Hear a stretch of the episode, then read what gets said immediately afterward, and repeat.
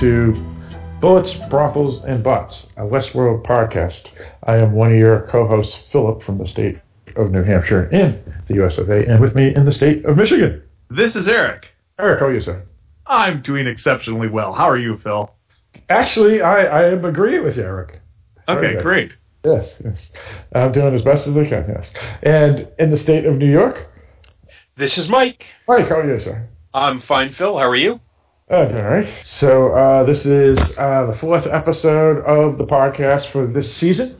It's a weekly podcast where we discuss each episode uh, in detail and critique and all that other good stuff on each episode of the Westworld television show on HBO. Um, and this uh, is, as I stated, the fourth. So uh, before we get into uh, more Westworld things, we do have some house cleaning. And first off, Eric, you do another podcast with your buddy Dan? I do. It's a general interest podcast called the Askancity Podcast. That's spelled A S K A N C I T Y. You can find it on Google Play, Stitcher, and the iTunes Store.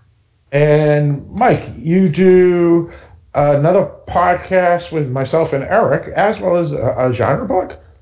Uh, my genre blog is Unnatural Selections, www.unnaturalselections.com. The uh, parent podcast to Bullets, Brothels, and Bots is Dark Discussions, which is a weekly discussion of horror, film, fiction, and all that is fantastic. Um, we usually have a new episode come out sometime, is it midweek, end of the week? Uh, recently, it's been midweek because of uh, the recording of this podcast, but usually it's a Friday release. So uh, we're we're coming close on 350 episodes uh, in the can.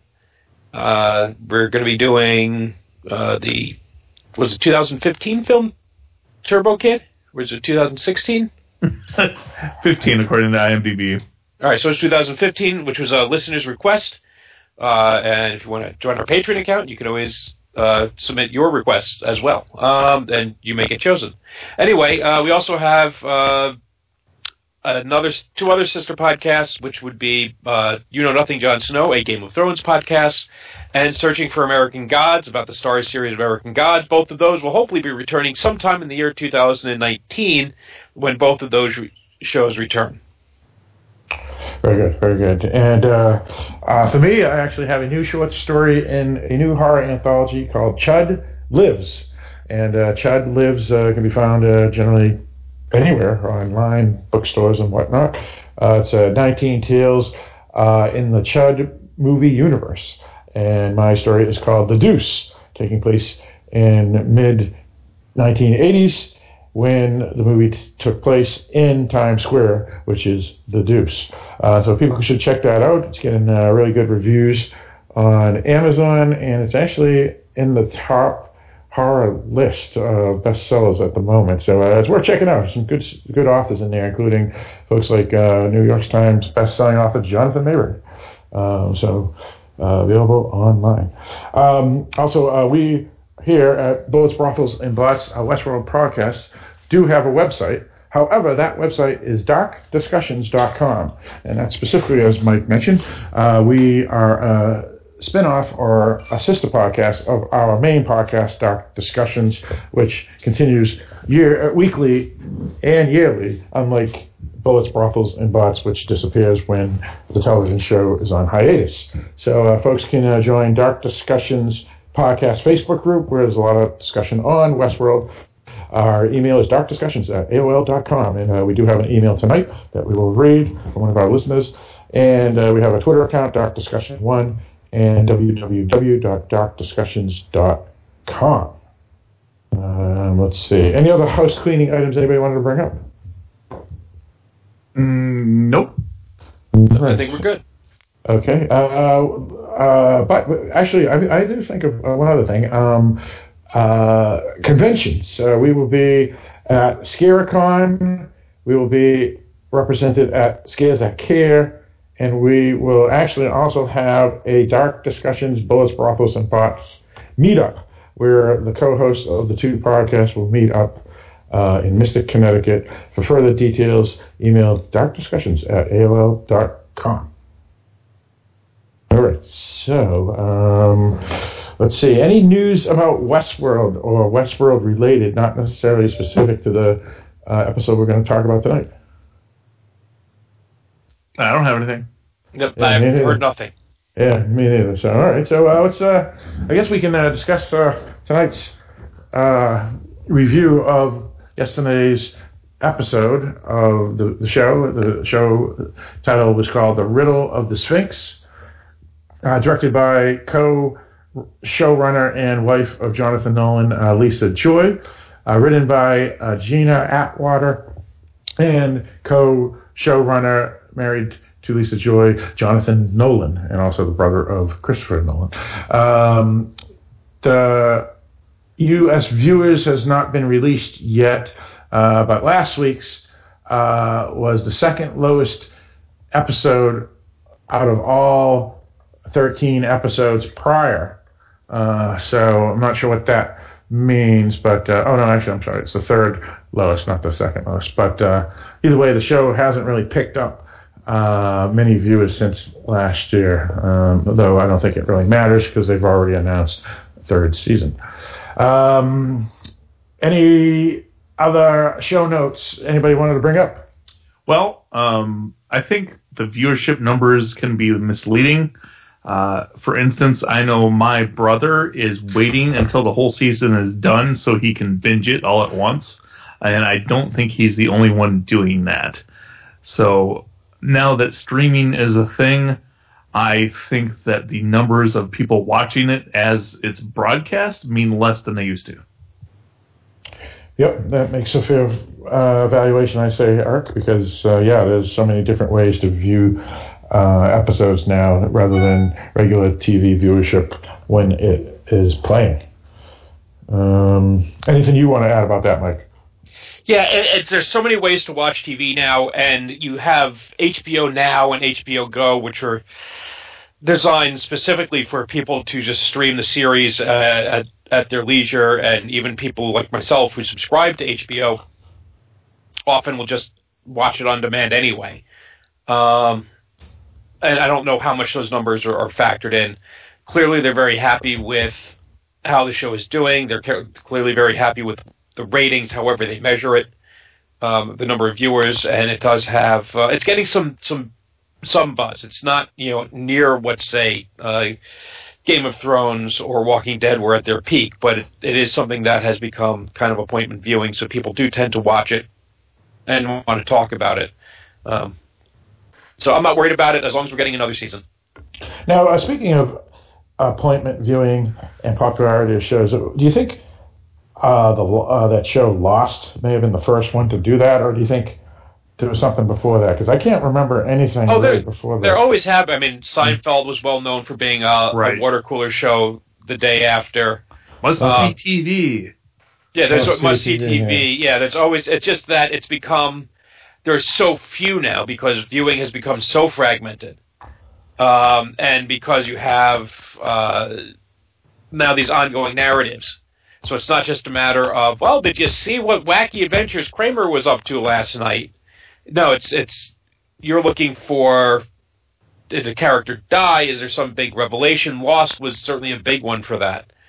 Uh, and maybe might have been the first one in that particular mold uh, in the current TV era, because you didn't have a lot of shows like that beforehand, and it certainly has. It had opened the door, I think, for more complicated storytelling. Whether it was successful itself or not, it showed that viewers were certainly willing to take a chance on something with, uh, uh, without a clear set goal, without a clear narrative. Uh, there, that there was a, something to the sort of puzzle box storytelling that will hook certain viewers in and will get them talking. Yeah, yeah, that's a good point. All right, so uh, I think we can now go around and discuss uh, what we felt about this episode and so forth. And uh, I already know how Eric's going to talk. Think so, uh, Eric.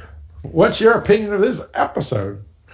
I loved it. I loved it. I was right. I was right. I was right. Fuck you. I was right. Yeah, all right, very good. Yeah, makes sense.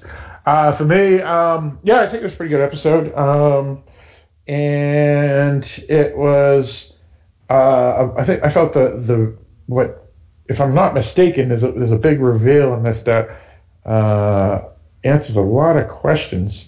Um, a couple, actually. Yeah, a couple. Yeah. So, uh, yeah, yeah, it was it was a pretty good episode. I, I still liked uh, uh, reunion best um, for whatever reason, but uh, uh, yeah, this is a pretty good episode. And, and curiously, um, it again, as you said, Eric, from I think last week or the week before, that you're feeling that this season is really doing more like Game of Thrones, where they're just focusing on a handful of characters or one main character with their supporting characters around them, rather than bouncing around to every character in the ensemble cast.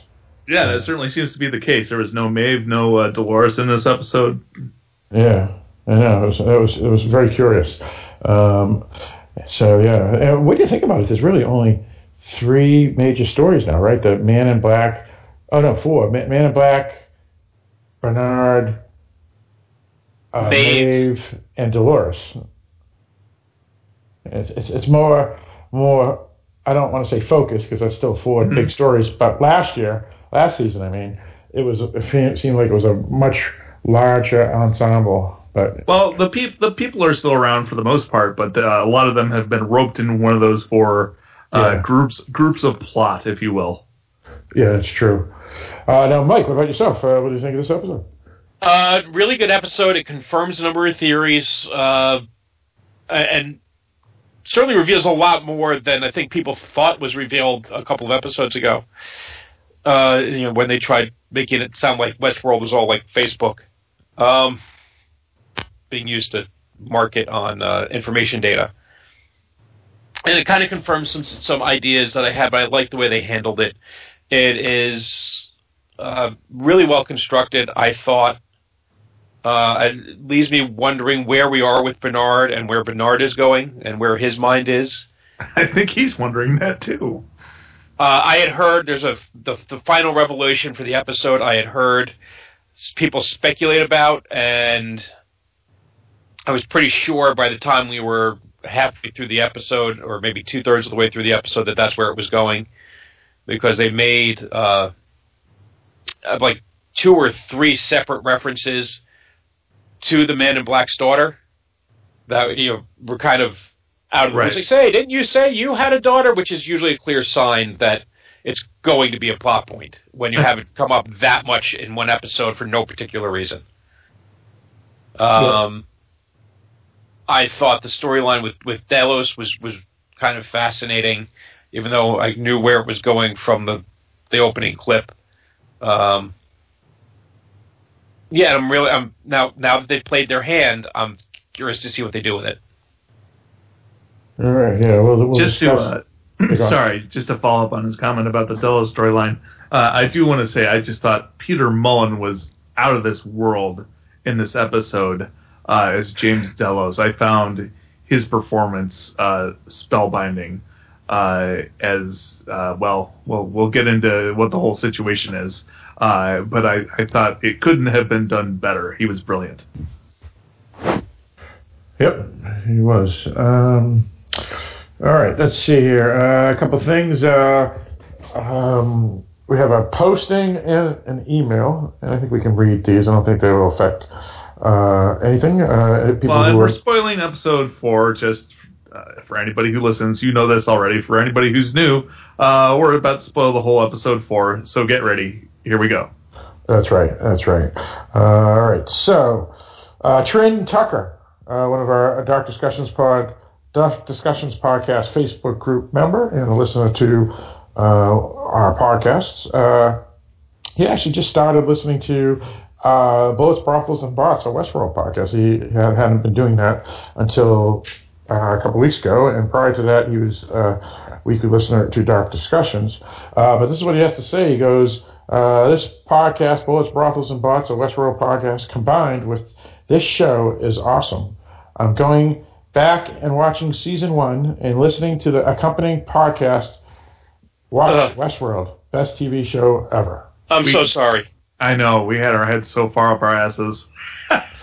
well, you know what? I think he he will too because he's going in completely blind to the show, right? So he right, right. he has no idea. Oh, good. So Yeah. it's not like he, so he's not rewatching season one. Right, exactly. All right. Yeah, I think he So, jumped on board We were because so wrong. Yes, I think everybody was though, except for the Red Bull and Reddit folk. Right. right.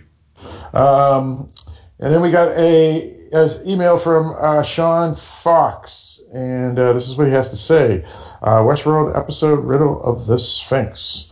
He goes, "Hello, gents. Apologize for not getting an email in last week for reunion, but the life thing got in the way. Thankfully, I am back to harass as only a Canuck ginger can." This, this week's episode was quite a visual and metaphysical delight. From the question of immortality and is it possible or truly worth the price? The hellish overtones in the Bernard and Elsie, woohoo, she's back, and congratulations to Eric. uh, encounter with a devilishly defective James Delos. I love the writing, the banter back and forth, and the presence of each character brought to bear. From the man in black becoming death incarnate to the sadness of learning the losses William has had in the real world, giving him a grim despair and further adding depth to his backstory and price he has paid for all of this. I can't stop contemplating about the almost Faustian or possibly Dorian Gray-esque tendrils, you know, because Ben Barnes played Dorian Gray and is Logan Delos Yes, I am grasping at proverbial straws. But those aspects and endeavors born from greed, pride, and lust, leading to tragic ends, all giving the air of a true spiritual battle for the souls of those locked in this grand game, be it Ford's version or the one played on a daily basis.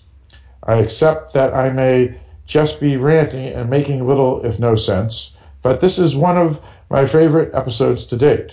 A shout out to Jonathan Tucker for being a true scoundrel and to Jeffrey Wright for knocking it out of the park, bases loaded yet again.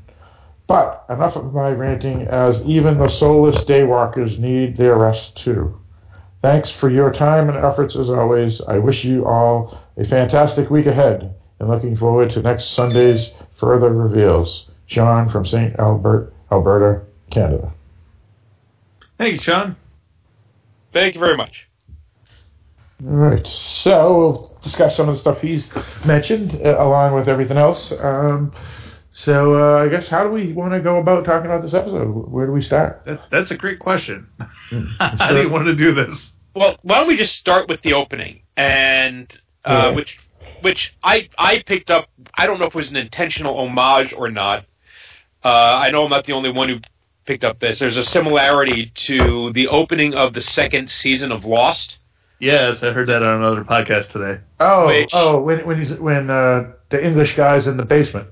Right, and he's and basically starts out with a pop music song and uh, the guy on the exercise bike uh, in an enclosed room. Then there's a re- eventually a reveal to something larger. Uh, and here we know from past episodes that James Del it's James right Yeah. James Delos James Delos had been forced to retire because he was sick. He said, well maybe he won't have to if things advance as they were expecting. Uh, and he's looks like he's in good shape. He looks like he's in good health. And young William comes to visit him. And they ex- exchange some pleasantries. And he says he's there to get a baseline reading. And uh, in this little interview he has with him, these questions he asks. And I was already there, so, you know, kind of predicting what was going to happen. And he hands uh, James a piece of paper, and then we kind of cut to, I think, cut to the credits. Uh, and basically, what's happening, as we or, or later find out, is that the paper has the transcript of the actual baseline conversation. That this is not the actual James Delos. This is the Memorex James Delos, uh, the uh, host with a human brain, for lack of a better term, or with human memories. Uh, and it's an attempt to recreate James Delos. Uh, and I kind of knew when he handed the paper that was my guess. I said, "Oh, that's that's going to be a conversation. This is going to be like with uh, Maeve being handed the tablet right. that had a pre-recorded dialogue on it. In it, I said that that's basically what this is. This is a here's here's our conversation that we had yesterday or six months ago or whenever it would have been, and it was the and you use those same exact words because you're the drone, you're not the real James Delos, you're a robot replica. Uh, we have brought you back to life. But and sure enough, that's what it was. But you know what? It, that that's a fair point. But to be honest, a lot of times people act, and, and you kind of mentioned this, Mike, in an episode or two ago, that people talk about um, things or say things or are in patterns anyway. And I've noticed it myself with my own writing. As I mentioned, I, I have a short story uh, called "The Deuce and the Chud uh, Lives" anthology, and when when I when I do write my short stories, I, I go back to rewrite pieces. You know, you know when you edit and whatnot, and a lot of times I noticed that how I would I worded it the first time is exactly how I would have reworded it in the the second time and the third time. So it's almost like kind of not deja vu, but but almost like scary because it's like oh my god, I would have. There's other ways to write this or, or say these things, and yet that's the pattern that I myself am in. And with this guy here, James Delos, being a robot, depending on how many times he's had this conversation with uh, William, he may actually say the same things, especially if William comes in and asks the exact same questions. Well, I think that's the point, is to get him to show that he's the same person. Okay. That he's responding as the original would have. But yeah, we do that, and they did. Um, I don't know if you remember back in the 1992 presidential election or shortly thereafter. And that was the the Clinton, Perot, and, and Bush, Bush, one, right? Right. Okay. Uh, the, the, George uh, H.W. Bush, the elder. Yes. Uh, there was a book published about that campaign uh, called Primary Colors, and it was published anonymously. But they used a computer to figure out who the publisher, who the guy was that wrote it, because it analyzed words and phrases and writing styles and compared it with known political writers, and it was able to say who it was most likely and was the writer author for that book. And in fact, they published, they they pegged that. They did that uh, something similar with uh, "Twas the Night Before Christmas," uh, because they analyzed the writing style of the guy who claimed he wrote it because it was originally published anonymously, and then it's like his daughter or something.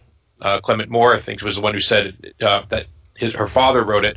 They said it had it very little in common with his writing style, but there was somebody else around at the time where it like meshed perfectly, and so that's cast doubt on uh, who first wrote that story.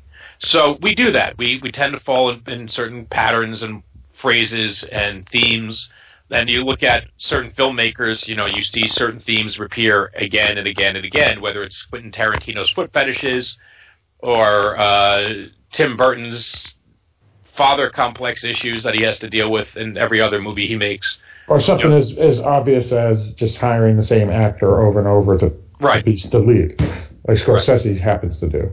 Yes. So, yeah, so these things happen. So it's it's perfectly. It seems like a plausible way to test it uh, whether or not you have more or less captured the essence of that person in that machine. Now, of course, we we won't because we've already beat this horse to to death, brought it back to life, and then killed it again. uh, you can make the argument of whether or not that uh, James yeah. Delos right. replica is actually James Delos. You know, does it does it how much does it reproduce him? Does it as if you believe in as humans as spiritual creatures, does it have a soul? Does it have a spirit? You he know, certainly thinks he's him. Right, he certainly thinks he's him, and if you can't tell the difference, does it matter? Right. Um, one of the ongoing themes of this series. So, right. uh, well, you, you know what? And I th- I think I may have brought this up in a different episode, maybe Dark Discussions, where there was a movie starring Arnold Schwarzenegger called The Sixth Day and it's a science fiction film. One of his probably his last great film during Schwarzenegger's heyday. Um, and basically, what it is is people are cloned, and then they put minds into a computer and then ship it over to the clone. And so you could have there's one character in the movie that is about to die, and he presses the button and gets his brain shipped over to the clone. The clone comes over and kills the old version of him and yet then he goes off and becomes the same person he was prior. But technically, even if his mind was transferred, there was an overlap of, of where there were two of him at the same time, meaning they're actually distinct individuals, even if the mind was brought over. Similar to like Barbra Streisand is cloning her dog, but okay, she cloned the dog, but it's still a different dog because it has different experiences than the original dog that she had that she had cloned. It reminds me of uh, I just recently rewatched the movie The Prestige. Okay. and the whole thing going on in that movie. Uh, yeah, that, was that the one about the magicians where? where yes. Yes. Yeah. Okay. Yeah. So it, it's a good question, and and here I'm thinking it's similar to all these examples we just mentioned because if it's not the actual brain, biological brain that is put into James Delos's robot body, then is it actually him or not? Because and I'm I'm thinking it's not really him. And as we see here, since he keeps on malfunctioning and doing all these other things, I'm thinking that we're I'm right, which it isn't really him, even if it is a clone of him or, or, or some sort of carbon copy of him. Right. We well, don't I, have. A, oh, go ahead. I, I, I, was just going to say I don't. I don't think we can answer that. Um, so let's not try. Uh, but uh, what I do find interesting is that it seems that James Delos is doing just fine uh, until William shows up each time. And it's when William shows up that he really starts to glitch out. So I'm well, wondering it, whether whether it's it's him in particular, and whether if they just took him and like released him in Westworld, if he'd be fine. What about what about the questions that William asked rather than William himself? And you you were going to say something, Mike. Well, I was saying I think we don't know the process, but if it's a matter of copying his brainwaves onto the computer, the body dies, you know, and then they reinstall those memories on someone else. I don't think you could say it's the original James Delos. The question would be whether he's a James Delos or whether he, you know, does he count as a human being in and of himself?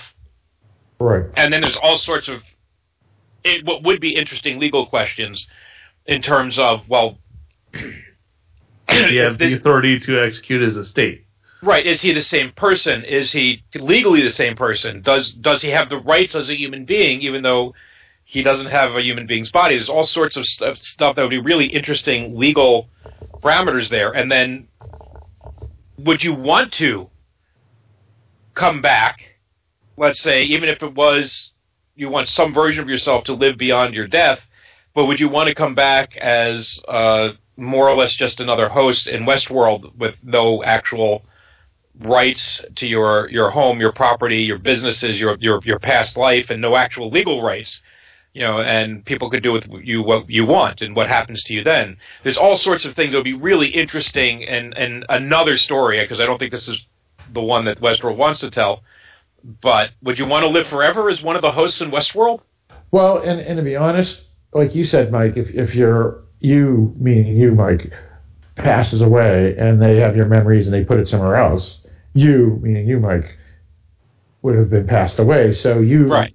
wouldn't know about this future endeavor, your mind, or whatever goes on. So it almost is like it's a distinct and different individual. So you're you're right with all those questions about do you have rights to the estate or whatever. Um, what about William and and I guess the people around William choosing to do this to his father-in-law, and why would they choose his father-in-law? Did we learn whether or not his father-in-law agreed to this because he wanted to quote unquote live again, even if it's not whether we believe that it's actually him or just a interpretation of him, or do you think William is has chosen his father-in-law as an example because he is just a sick bastard, or is it because I, he knows the father-in-law so he can see the traits and the? I mean, it's just kind of bizarre. I think that he wanted to beat his disease if he could, and if not, then he was on board with this plan. What I don't think he considered was the possibility of what's actually going on here, where uh, they do it over and over and over again because it's not working. And uh, at one point, we find out at the end that they've done this 149 times. I think if he'd known that was a possibility, mm, mm, maybe not. Now, Yeah, what he about? doesn't- Yeah, William doesn't have to explain to him uh, what's happened. He shows him the notes, and he, he knows he immediately grasps you know that it's already happened. You know, he was expecting this to be a future process because his brain would have been cloned from before he died. Right. Um, and so he's thinking he's there, and in fact, he's the posthumous James Right. Delos. Right. And so I think he knows he volunteered to do it willingly because you know he was a crotchety old man who didn't want to give up his life, and he certainly had the power uh, to make it happen. But yeah, he didn't foresee this ongoing cycle of, of birth and re-death, and uh, which is sort of like Groundhog's Day and and, just much worse. Um, I my thought, Eric, is uh, we'll find out maybe if, we're right about this later. Is that what it is about William? It might just be because William says something near the end, old William, that it may be the not the body rejecting the brain, but it may be the brain rejecting the body, body, the mind rejecting it, and so it may just be Well, his he, the way he phrased it is is rejecting reality. Right. And it may be that the brain just it's when he tells him what's going on, Uh huh. right? And when he reveals the truth to him, that's when he starts to malfunction. Well, and That's that doesn't seem to to be that doesn't seem to be just James Delos, because Maeve freaked out when Yep. she she learned that she was a host, and I, I- I think it- it's right? it's yeah it's it's part of what happens to a host when they when they realize they're they're not human. an actual person. Uh, so so I I don't think it, it's how am I how am I okay. I agree it's don't- limited I there. don't I don't think that their attempt to recreate his memories has failed. I think whatever's going on is an inherent problem with the hosts. Right.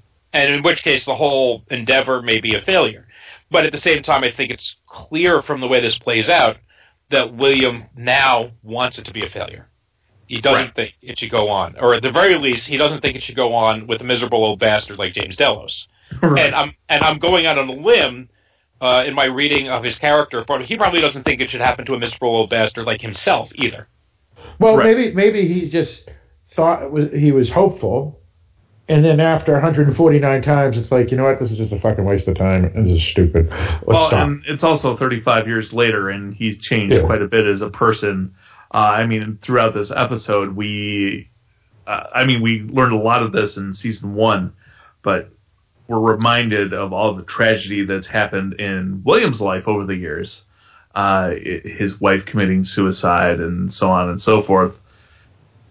And it's it's changed who he is as a person, and I think that's part of his uh, where he comes to his conclusions as well. Yeah, and he does say in his final conversation with James that you know I realize that maybe we're not supposed to live forever. Uh, and then he makes a comment of how you know what you're someone that has people like better in memory than they liked in life. Mhm. Uh, so yeah, so it's even if it's something that he yeah, saw that's a good good point. He idea. did, he did say that, didn't he? Yeah, he's he's he's he said, yeah, you're, you're not you're not the person that deserves to live forever, but he's also questioning this the wisdom of letting anybody live forever, and it makes sense as somebody who is older, uh, who's experienced loss and and Who, who's been compromised himself, right? right, and that he's saying, you know what, uh, immortality. Now that I've lived more than thirty years, immortality isn't all that it might have seemed when I was younger. I'm not afraid to die anymore. I've lived a life. I've you know I've suffered. I've lost, and I don't need to keep going on. You know I've seen the world change. Right. Well, Um, yeah, like like when he, when he talks to uh, James Delos and he says your daughter committed suicide, and another new thing we learned, assuming he's not he's telling the truth, which is and your son Logan uh, overdosed on drugs, and so they're both dead. Oh, I believe that without a doubt. Right, I do too. But um, you know, and so okay, he's lived forever in a sense because he keeps on being recreated. But the people he knew, everyone that he knew, is dead. Again, no, this is just he being the first, if this is a process that works forever and we accept that a robotic version of a person that's passed as the same person with because the memories have been transferred, you would think that in the future, say 200 years from the future, not only he but his daughter and son-in-law, I mean daughter and son would would still be alive too as robots, and so it wouldn't be a shock that he's lost these people because oh they're they're back too. So I guess at this beginning period, it's more tragic or depressing or or um, not nihilistic. But in the future, if it were, if it's successful, there wouldn't be as much pain of knowing, oh, my daughter's dead because we can just bring her back. Well, I think that's that we're dealing with a curse of humanity, which is that humans constantly change their world, uh, and we all recognize the wistfulness of nostalgia. The oh, in my day, it was so much better because well, it's not that it was better; it's that that's what you you grew up with. You know, that's the world you were born into, and you were born into it thinking that's how the world always was, and that's how it always should be. But it doesn't stay that way. And so, as time progresses, we get less and less comfortable with with the world that we're living in. And as you get older, and I imagine it just gets worse, and you you end up realizing you're in a world that you don't really belong in anymore. Even if all your loved ones are still there, even if all your friends have survived, you're marginalized, right? You because you don't fit. You know, you mm-hmm. you had trouble. You you learned how to program a VCR that your parents couldn't figure out, but you know the these new uh, tablets maybe they're a little bit beyond you right? I see my parent, my you know, my father wasn't a technological idiot, but he doesn't grasp how to use a computer very well. Right, um, right. You know, and how a computer works, and it's it, it's just you know there there's just so much change that we can put up with because our brains, you know, you think about most animals, you know, in the, living in the wild. Uh, or before humanity, it's like you know the world as you were born into. If you survived it, was pretty much the same world that that you died in. You know, your life as a as a white-tailed deer, it didn't suddenly dramatically change. Nobody invented, you know, new antler handles or something to for you to live with. And and we we live in a world that's constantly changing, and culture is changing. And you know, we people, it's like uh, you know, everyone realizes that when they get older, new music sucks. Yep. Um, well, it's not because new music necessarily sucks, although it does. Yes, it is. But I mean, my my grandparents said that about my parents' music. My parents said that about most of my generation's music. My generation is saying that about the the millennial music, and the millennials are going to be saying it if they're not already about the Justin Bieber generation. Uh, although Justin Bieber is not the definition of the modern music, um, and and that will continue on forever. And it's not that the music is sucks necessarily; it's just that it's different from what you think music should be. Right, right. I mean, Eric, uh, you know, you being into IT as I am, um, I remember taking a class in college about um, I forget the name of the class, but you know, relationship with end users, or I think maybe it was called end users uh, or something. And uh, example, uh, one time I, I, worked at a company, we created a new front end GUI uh, interface for the same database. So people, instead of tabbing over and all that, you could use mouse click and all this other stuff and it was really cool. But uh, these folks People that hated used, it. They hated it, yeah, because it's yeah. like I'm so used to the old stuff. This is, you know, this is something new. It's like the old dog, new tricks thing. And so, even if it's better, or even if it's more efficient, someone that's not used to it will not like it. And um, and now when we're talking about human souls and and what it, it is the definition of a person, that can be even more complicated and more controversial and more uh, of an issue. So yeah, so uh, anything from just a front end uh, on a computer screen all the way to uh, any change, such as as drastic as what we see in Westworld, um, can can can cause, uh, I guess, issues. And so that's a fair point, Mike, about about is it worth living forever? But you know what, though, sometimes if you're uh, uh, I don't want to use the word progressive, but someone that is more open minded in the sense for technology and things of that nature. Unlike the deer who lives pretty much the same unless things change, like humanity encroaches or, or, or a new predator appears. Um, with people, you we are going with it. So in other words, we remember record players and VCRs and tape decks and things like that, and yet we have no issues, specifically the three of us, using tablets now and you know laptops that have unlimited um, cloud resources. You know, and that's But we're also completely we're also not in our seventies, right? We still have another Yeah. thirty years to go. Yep. So I, I think you know that there's there's there's a limit to our elasticity. That at some point we can't stretch any further. I, I just have that feeling. Um, and maybe look, there are there are points in human history where you know what happened, uh, the life from you know one thou- year one thousand to year twelve hundred really was not that dramatically different for a lot of people. You know, there was there was no new special quill that had been invented, or you know, it's there wasn't a dramatic change in the day to day lives. Our day to day life is changing rapidly. Now, maybe at some point we, it doesn't, it stops changing, and we stop getting all these new technologies and new ways of doing things, and then it's easier to adjust. I mean, that's the nice thing about the host, right? Is that uh, Westworld is pretty much the same for the last thirty years. Right. Dolores But- changed. but it goes beyond that. That it's not just uh, that it's not just the technology, but it's also the people. And I'm realizing this as I have found myself uh, as one of the veteran teachers at my at, my school.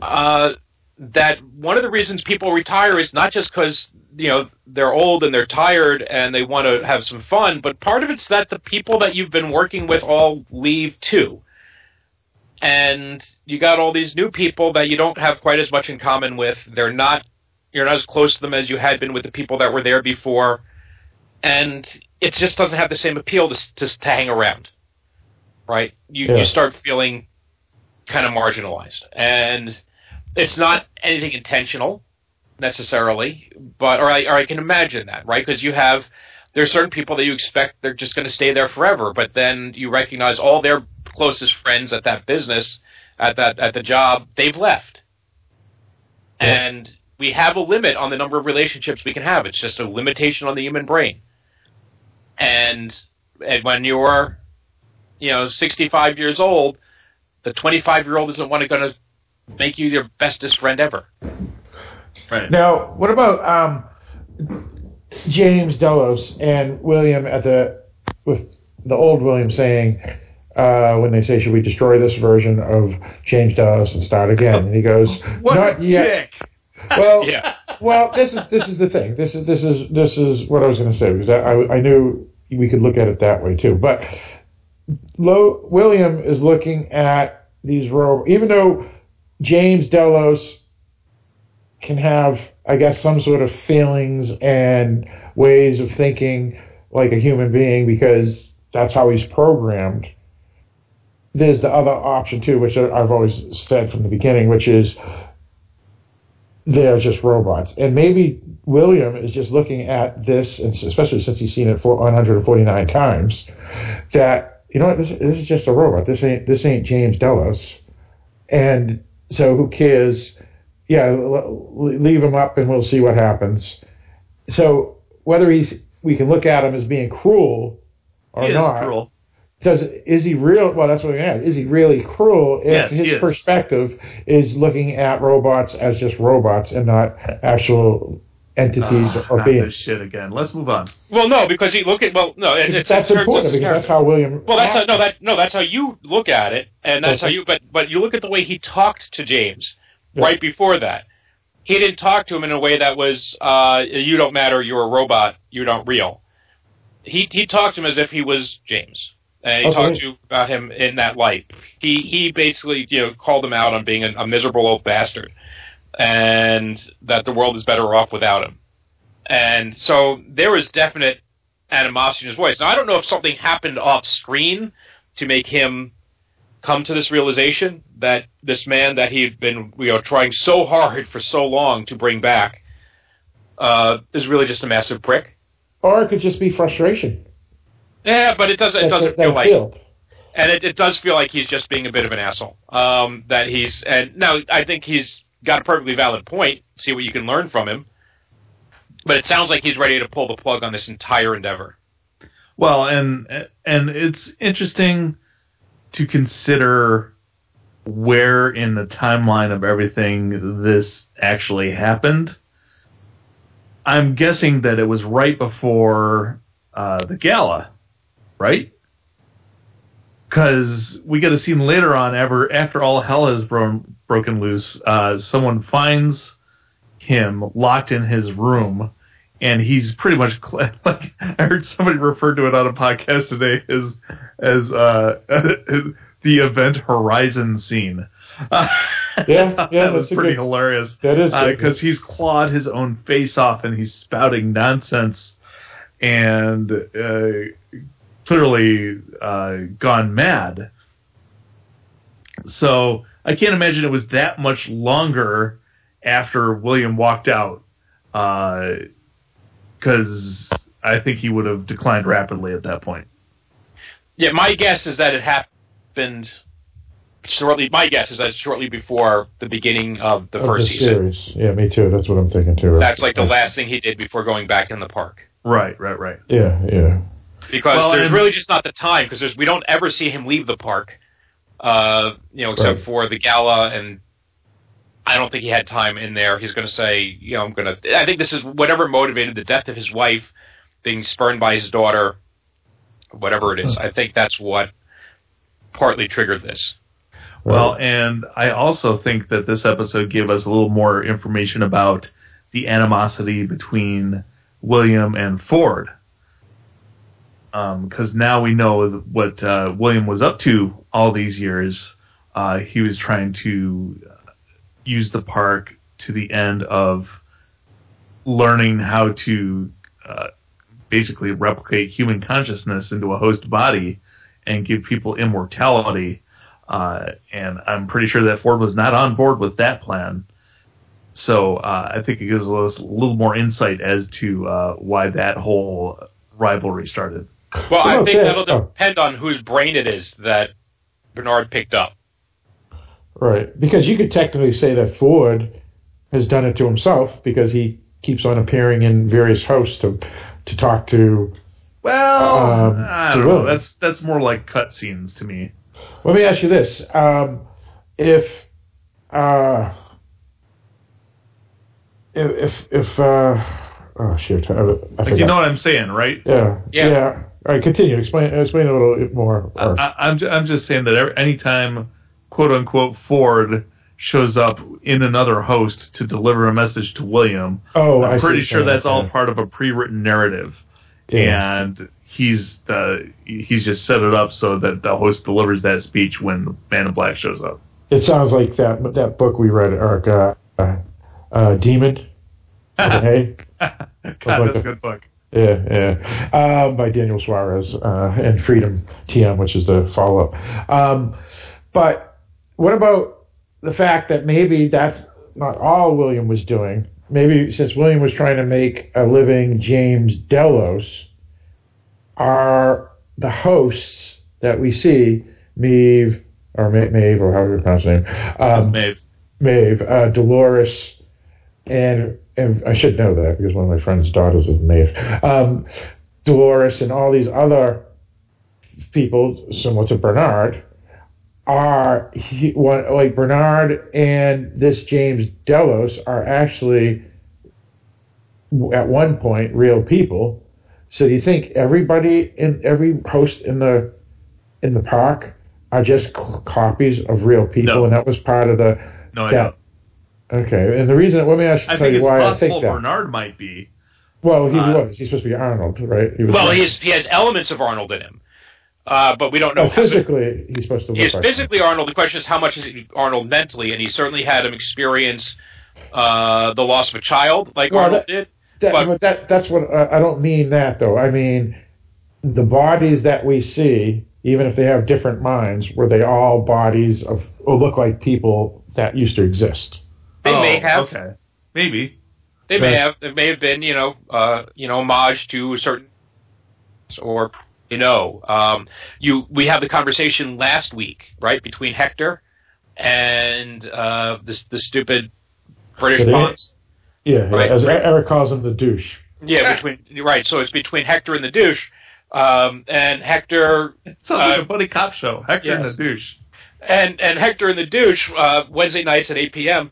Uh, Hector and the uh, they have this conversation where we find out a lot of Hector's personality traits and motivations are based on stuff that actually had that that are experiences from from the douche, right? Uh, and that's he's working through his shit through you know his creation, which by the way, I think makes perfect sense from an artistic standpoint because a lot of artists work through their shit through their art, and a lot of writers have their characters live out, uh, you know, and express the, the, the turmoil and emotions and frustrations and dreams, whatever that the author has. So that really makes sense. So there are certainly elements of real people, I think, in, in all the hosts, you know, but I don't know that you're going to get someone who's quite as literally a one to one as you have with James Delos, and even Bernard seems to be stretching because Bernard is a limited recreation of Arnold. He doesn't seem to have his. his I'm Yeah, guessing it was his- his basically- inventive brilliance. Ba- basically, Arnold, I mean, um, Bernard, if I'm not mistaken, based off of last season, when Ford was talking to him after we found out Bernard was a robot, Bernard, Bernard is really just a version of. Um, uh, what, what was the, the Arnold? A version of Arnold that the way Ford wanted him to be. Right. Or at least he tried to make him the way he wanted. Right. Yeah. And part of me wonders we saw Bernard speak with his wife, who doesn't exist. Well, Well, that, that that could've was a flashback, flashback. though. Yeah, that was a. That Well, was played by- backstory. Was it backstory? Because we had I think see so, him at yeah. some point. He has a video. He has a video call with her. oh, unless it was part of And it was played by Arnold. Gina Torres. Yeah, it Oh, could have been. right, it yeah. could have been Bernard's story. Whenever he called, it, he has to call, and then Ford had a program in there that will just have this fake version of his wife to appear or something. Right. So my Well- question is: she- Is she a host that's simply playing Bernard's wife, or is that a real person? You know, or, or what's the story? I'm- I'm just curious if we're Or- going to or- or getting Gina Torres making an appearance again. A computer generation of a person too. It could be Right. Mhm. I don't know. Yeah. I mean, because you know, right now, what, what nineteen? I mean, 2018, we have video games that are pretty damn good, and and movies, you know, cartoon movies that can do people pretty damn good, even though we still know that they're computer generations. But whenever this show takes place, sometime in the future, and if they can make robots, maybe they can make computer programs, virtual reality that looks real too. You know. Um, and, and that's you know the new new thing they're saying in a couple of years from now. Uh, you're going to have to be careful about photographs and pictures because they may not be real. Uh, that's already starting to happen, actually. Yeah, Uh, Are you kidding me? That, that was a problem while during the Stalin regime, uh, well, that's right, where you would erase people from photographs. right. But um, what was I going to say? Um, damn it! I had a thought.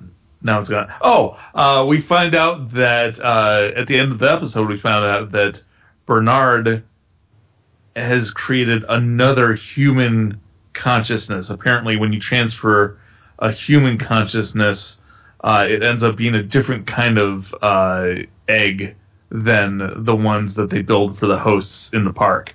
It's red. So it's- yeah, it's red exactly. So apparently he built one of those with somebody else's consciousness in it, and we don't know who. So um, my leading guesses are either Arnold, the Man in Black, or Ford. But I think Ford. I don't think it's Ford. Honestly, I think it's either the Man in Black or Bernard. Or, I'm sorry, Arnold. Uh, so maybe we get Arnold's true consciousness back into uh, the same body that looks like Jeffrey Wright, or uh, maybe the Man in Black's. Uh, maybe the conclusion of his game is confronting himself. Mm. Eric's been doing some Red Bull and Reddit stuff. No, Well, yeah, I- I- actually. There have been theories out there that there's multiple Bernards because they pointed out that uh, the Bernard we've been following had one Bernard has a the wound on his head and another Bernard doesn't. But I think that's a matter of time, and we saw him getting repaired by Elsie. Right, so I, I think that's your flashback. So I think that's that's explained. But we do know that uh, Bernard is seeing things in multiple not timelines, but multiple uh, time frames. Well, this is this is interesting because he's damaged. Uh, Aren't we all? his, his little mind egg has taken a bullet. So uh, Elsie is refilling him with cortical fluid uh, to keep him to keep him running, but at the same time, uh, she said that none of his memories are addressed, and I'm finding this whole concept fascinating uh, because, as Phil will be able to back me up, on- Pointers or arrays. uh, point- pointers and arrays exactly uh, when you when you like uh, erase your hard drive if you just you know uh, format c or or whatever all that does uh, is get rid of the map that keeps tracks of where all the files are located and that's why uh, if that happens you can still get a lot of the data back if you take it to a data recovery specialist because the actual data is still there. Uh, the OS just doesn't know where to find it. Uh, and that's why if you really want to erase your hard drive, you got to write zeros over everything.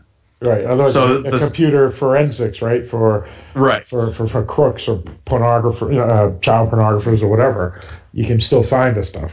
Right. So uh, what's happened to, to Bernard here is that pretty much somebody formatted his C drive and uh, the basic OS is running, but he's he's accessing files, but he he doesn't know which one. So when he's trying to remember things, he remembers something, uh, but he doesn't really know what he's seeing or when it happened.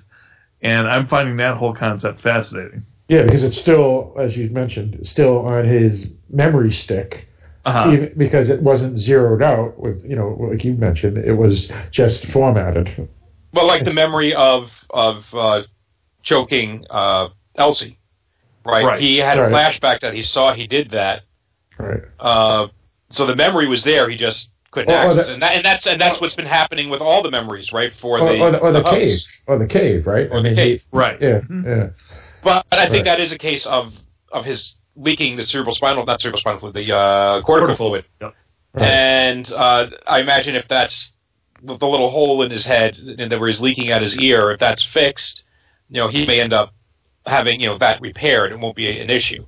Um, I don't know if somebody actually has done any rewriting, but I do question. So I'm, I'm under the assumption of whatever they tell us, where they're clearly telling us information, not to trust it.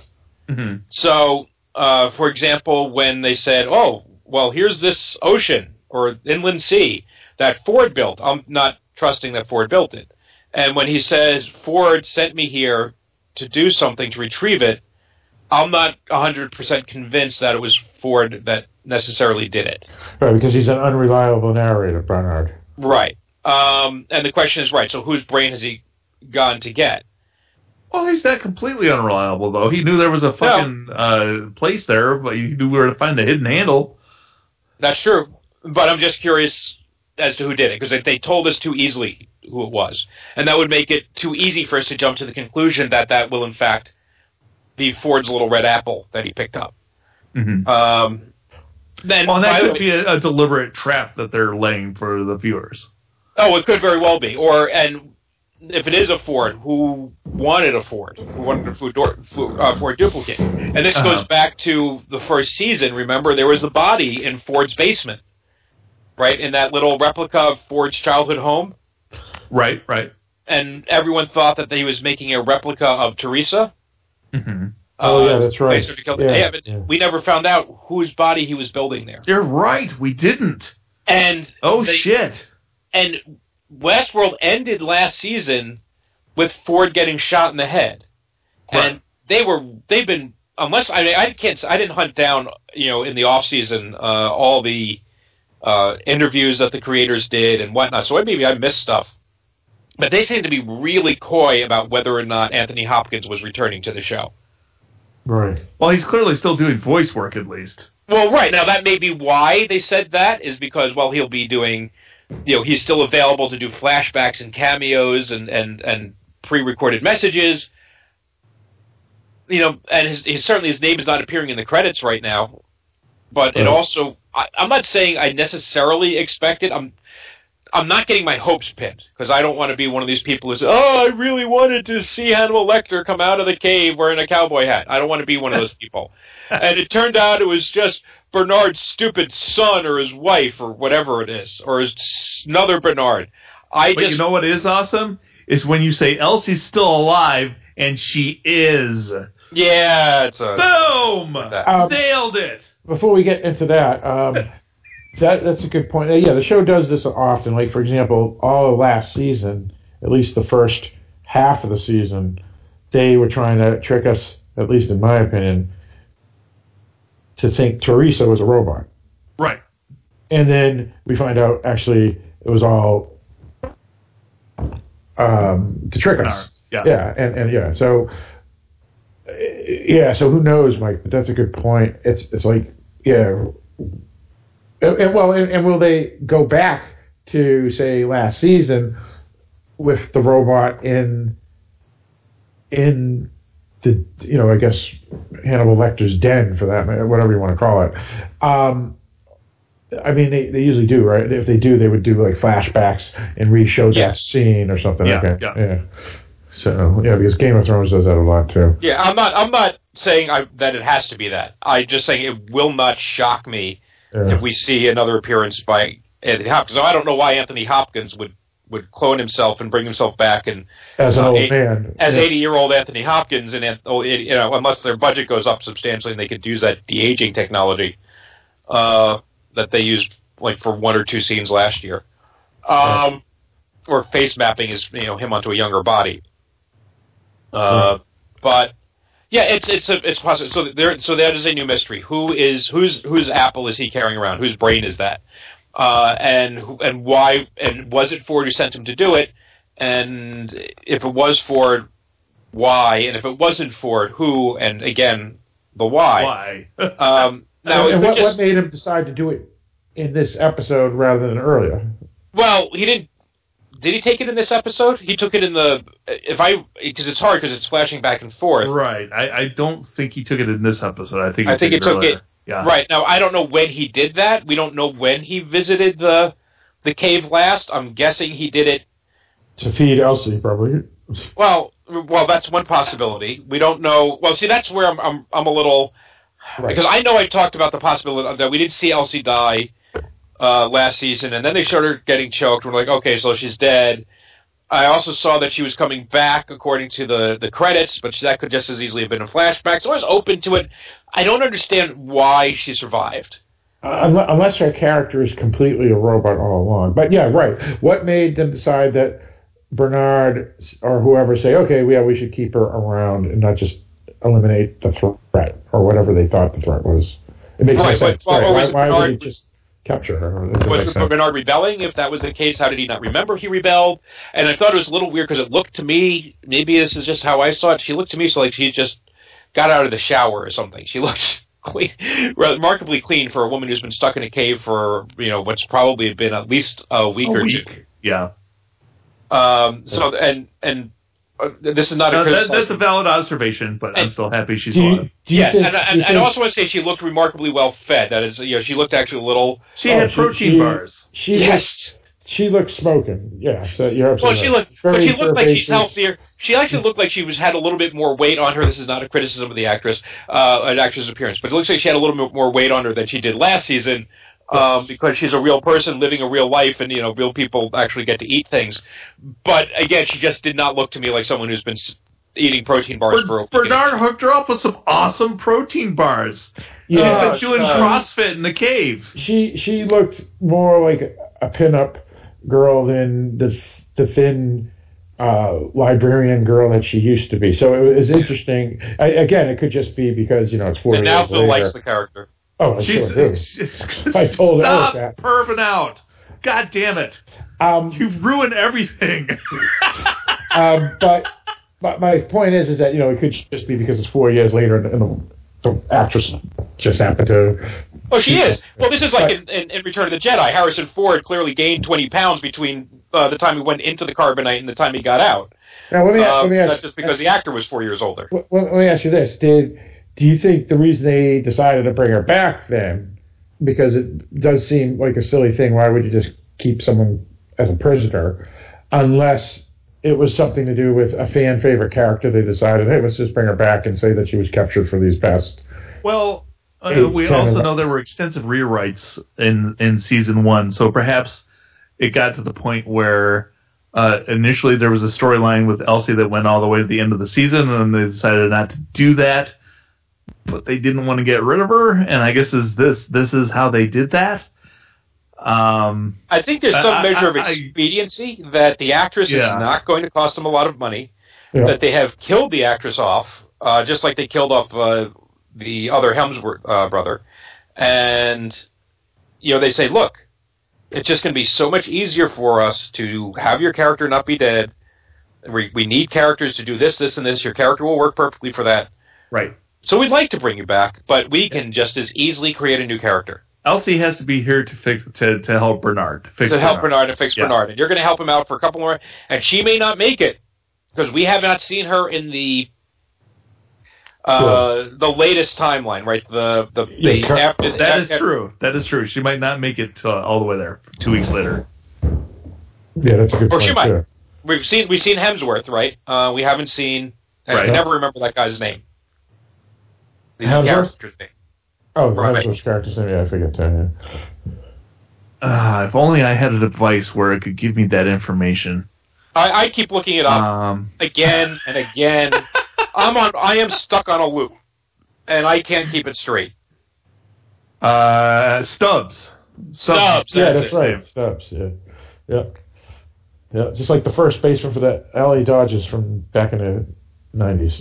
Um, so uh, yeah, yeah. So that, that's a that's a good point, Mike. Maybe they just said, hey, this is a character that people like.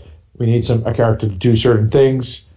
We don't have to reinvent a character's uh, a new character and set the character up. Everybody already knows this character's backstory. Why not and again, just bring her back? I'm going to refer people. I'm sorry. I, I'm damn proud of myself. I'm going to refer people back to the first episode of this season where I suggested that Bernard might run into Elsie and she would fix him. There you go. Yes, yeah, yeah, yeah, absolutely. Uh, Go, oh, Elsie. Glad Oh, to you have you gotta- back. You gotta love her cat suit. That was, that was It's not a cat suit. You, God, stop it. it was kind of a cat. She's It was- wearing pants and a tank top. But That's not a cat suit. There's ears and a tail. It, it looks. It looks like uh, a jumpsuit. Then how's No, that? It's just a perv. That's all.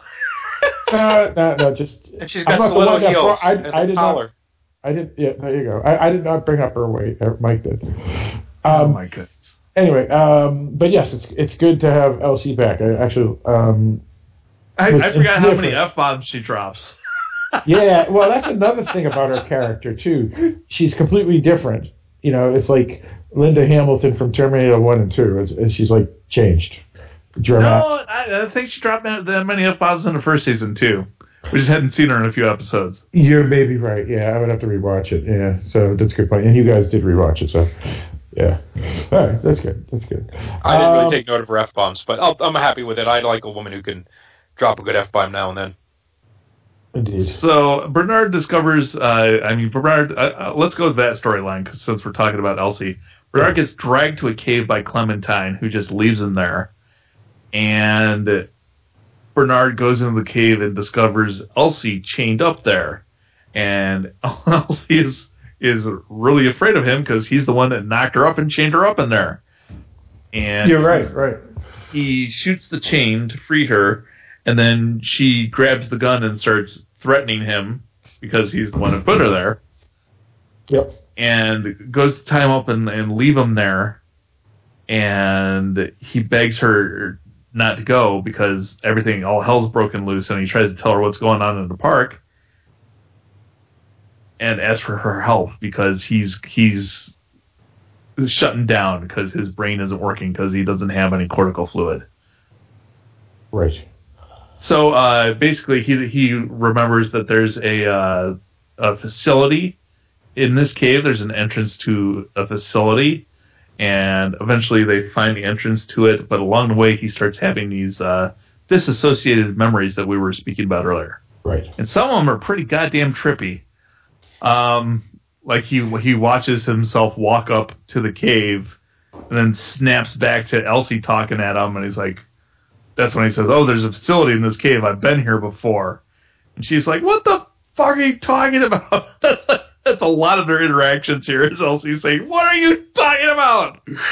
Um, Yeah. Here's here's my question, and I don't know if this is a question people are, are going to be asking, uh, because there's all this shit that is revealed, and, and great job by the way with with the editing of uh, the footage of of real Bernard and uh, hallucinatory Ber- or Bernard or past Bernard, whatever, to get us that right. sense of uh, of dis of uh, not dysphoria, but um, Deja vu. not deja vu, but what of of uh, him being discombobulated and uh, Mhm. as to what's going on. Why why did Clementine drag him there? well, Yeah. Besides- here's, Besides- here's what I find myself thinking about a lot since last night's episode, which is who who is in control of their actions and who is not. Uh, Bernard is in control of his actions because Ford didn't think he was going to be alive. He he wrote him to commit suicide, and Maeve brought him back. So he's not supposed to be alive in the world of uh, Ford's narrative. So he has control of himself. I am fairly sure that Maeve has control of herself because I I think she actually achieved consciousness on the train when she decided to come back for her daughter. Dolores, I I think she's following some kind of narrative. I I think she thinks she's free, but she's actually still following a story. And I think that's true about She's she's Um, me before the train. some of the some of the characters in the park are involved in Ford's narrative directly. He has written things for them to do, and other ones that he hasn't written things for them to do are following the natural extension of their loop, uh, because these are all the hosts are doing the same things over and over again, and they bring up every once in a while they haul them back in, wipe their memory, and send them back out at the beginning of the loop, and they're not doing that anymore. Uh, so their personalities are naturally evolving as they would uh, if they didn't erase their memories every so often. Uh, and I find that really interesting. Right, and there are cameo appearances as characters are temporarily possessed by a message from Arnold, right. uh, uh, as we saw with the little girl. But I think like mean, you you look mean at Ford? Yeah, Ford. uh, for Ford, Ford, right? Sorry, not Arnold. Uh, As Eric called them, the cutscenes. Yeah, right. They're they're they're they're messages from the be- from the great beyond, pre-recorded messages. But that felt to me like uh, you know, if you ever played Mario Kart, uh, sometimes you would get off the track or you would dump in the ocean, and the little hand would come pick you up and drop you back on the track. Uh-huh. That's kind of what it felt like with Clementine picking him up and dragging him and saying, "Nope, this is where your adventure is." And Clementine is definitely Clementine is like we mentioned this last week. Clementine is, looks brain dead. I don't know if she's coming back, but she's had no personality that we've seen since she returned. Uh, no sign of the Clementine that we knew. right. She doesn't seem to be anything more than than, than a, a drone or a zombie. So she's working. It seems to me she's working on somebody else's orders. Well, who the hell ordered her to bring uh, Ford, not Ford, uh, to bring Arnold to not, uh, Bernardo to who? who directed her to bring Bernard Bernard, Bernard, I like it. Bernard to to this cave where Elsie is. That's awfully convenient. Mhm. And he's he I uh, he didn't pick up. I I get the sense that again if I if I put the timeline together, he picked up the the little red apple uh, in his previous visit there Right. when he had the the the faceless host, the drones. when there was the massacre. Yep. Yeah, kill everybody. So, you know, and when did that occur? Right? Did that occur before or after he brought Elsie there? Well, that's the great thing is he doesn't even know. So, and, and I think it's going to be really interesting because there was no because we're under the impression I'm under the impression uh, that Clementine is following Dolores's directives, right? That that she's under her control. Okay. That's how what I because she's part of her entourage, right? hmm And why then would she? So, but I can't imagine Dolores would have any reason to drag his ass off to go there to free Elsie and get fixed. Well, maybe it's remnants of her previous programming too. I don't. I'm just. I'm. I'm sure that's a. That's a question that has to be answered. I would think.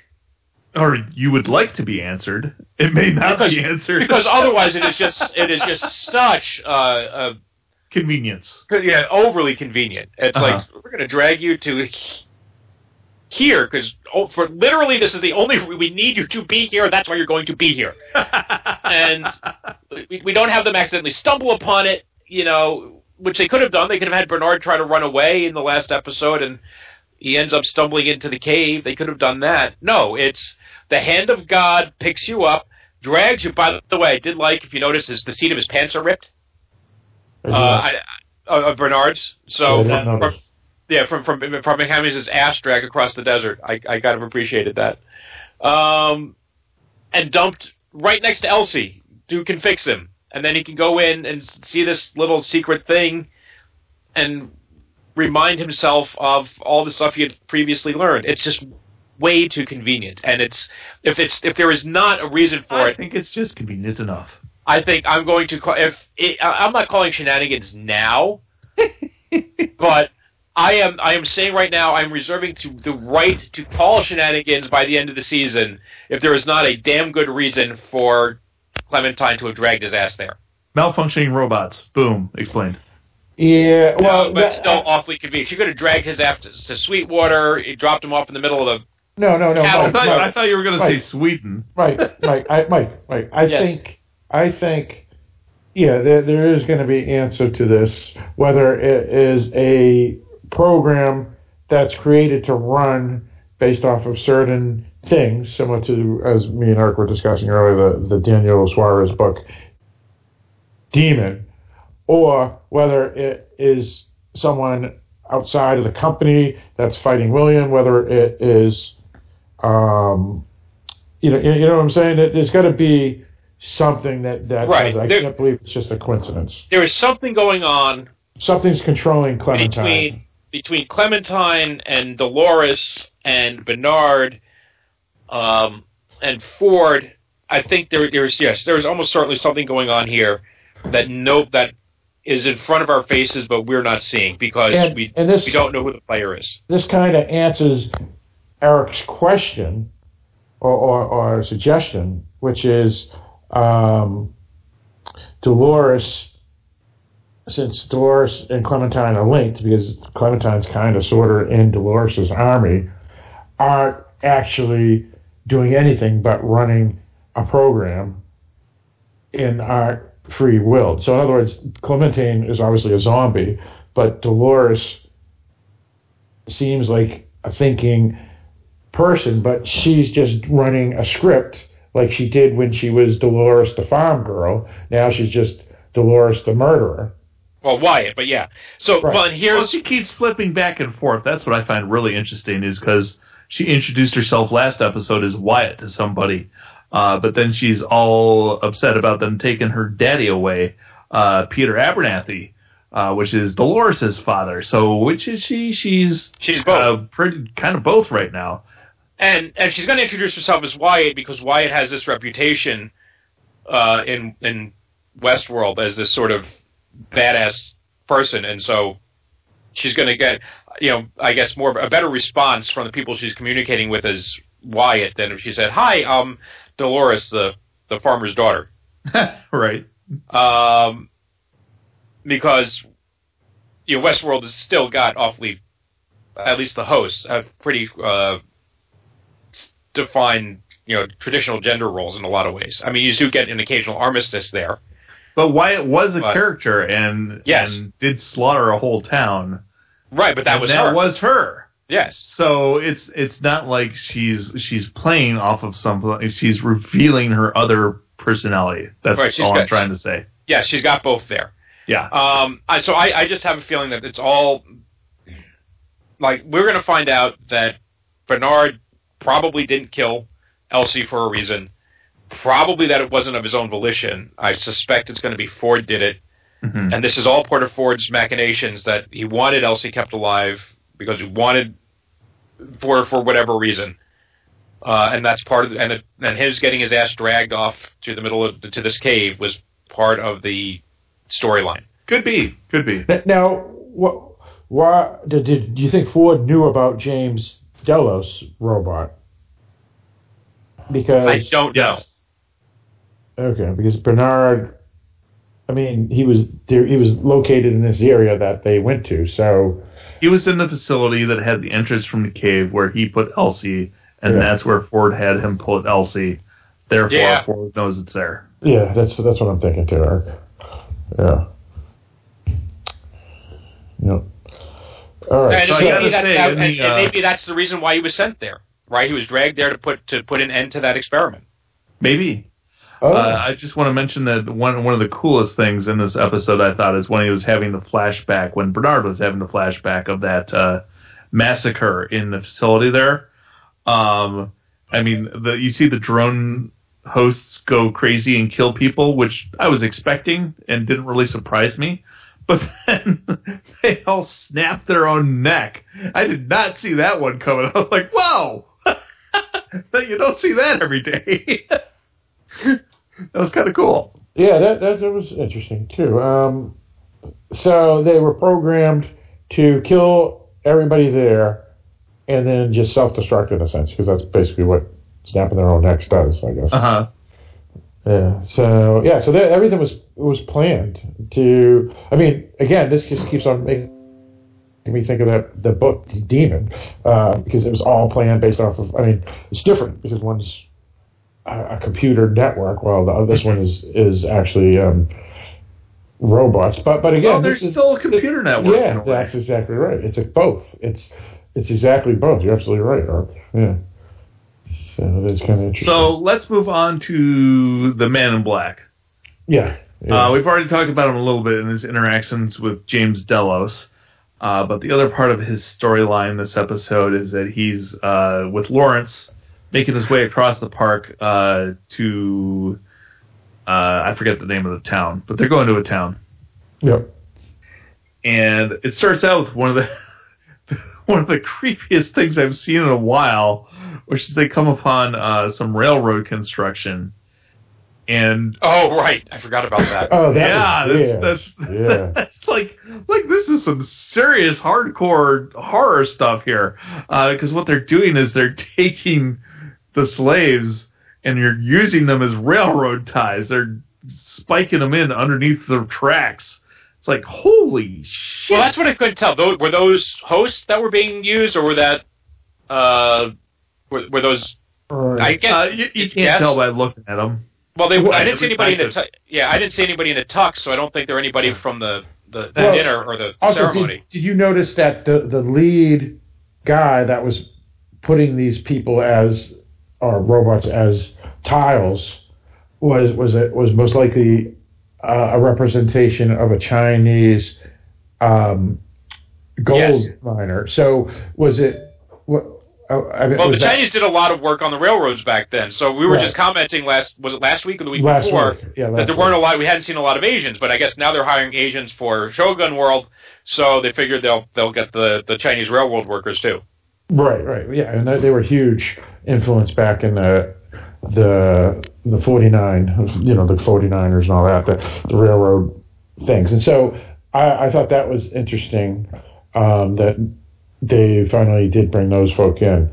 Um, so yeah, so that's a good thing. Uh, I guess they were other hosts that they were putting in as tires and stuff. And, and but what what was the point of that except to just shock the audience? to shock like- the audience. That's exactly what the point was. And William makes a note that uh, they're they're bringing the tracks the wrong direction. tracks are supposed to go north there. They're going west, Yes. which is actually towards the town they're headed towards. So uh, clearly, that's part of Ford's narrative: is everything's heading this way. Right.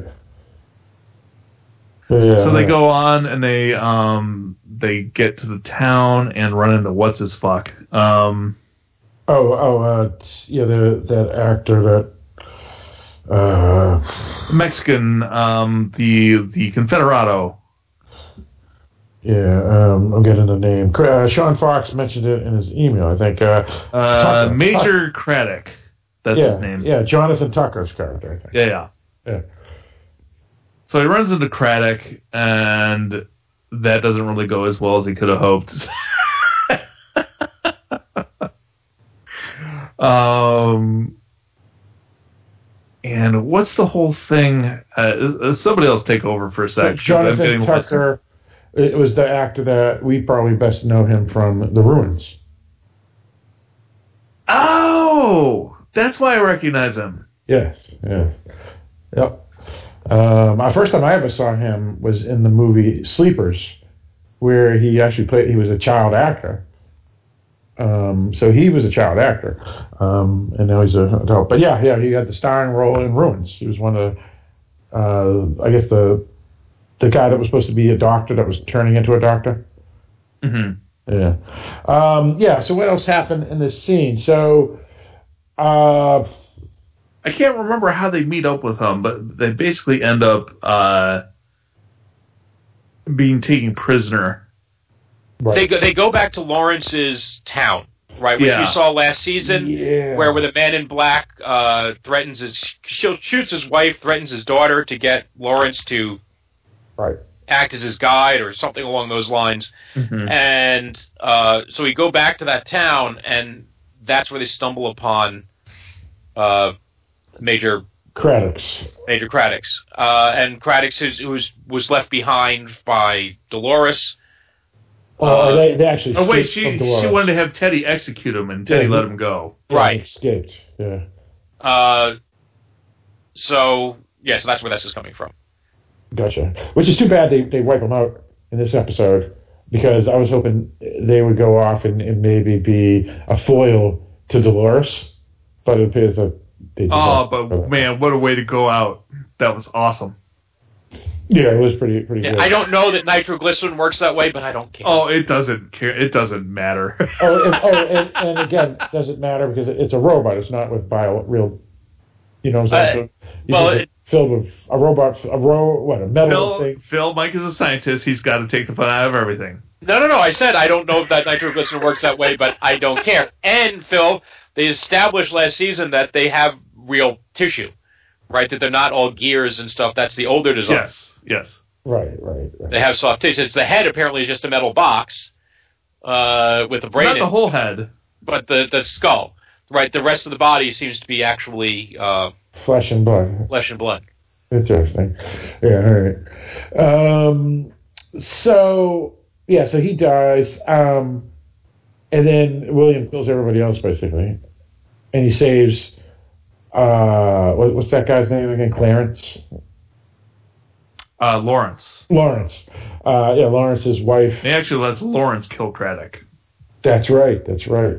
Yeah. So uh, Lawrence's wife gets is survived, or quote unquote wife, and um, they're they're where are they heading now after they leave this this place?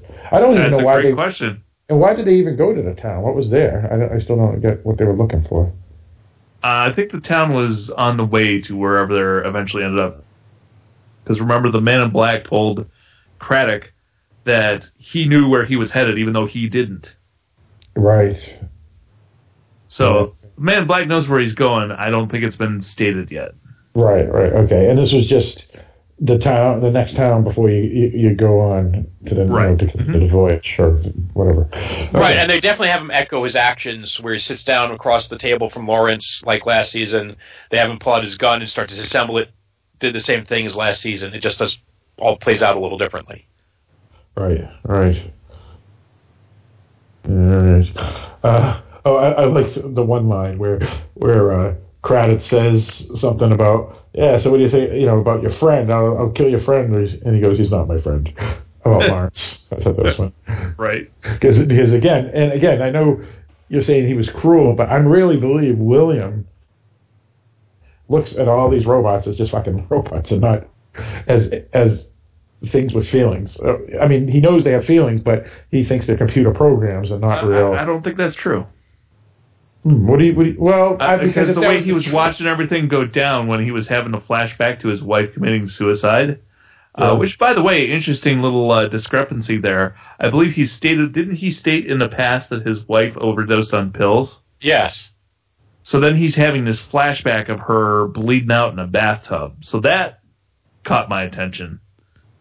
Yeah, so um, maybe he was lying. So maybe, maybe, yeah, maybe the pills are a lie, and he just says that to make it look not as bad. Yeah, Uh, but he's flashing back to that while he's watching Craddock do all this cruel shit, uh, and eventually comes to take action.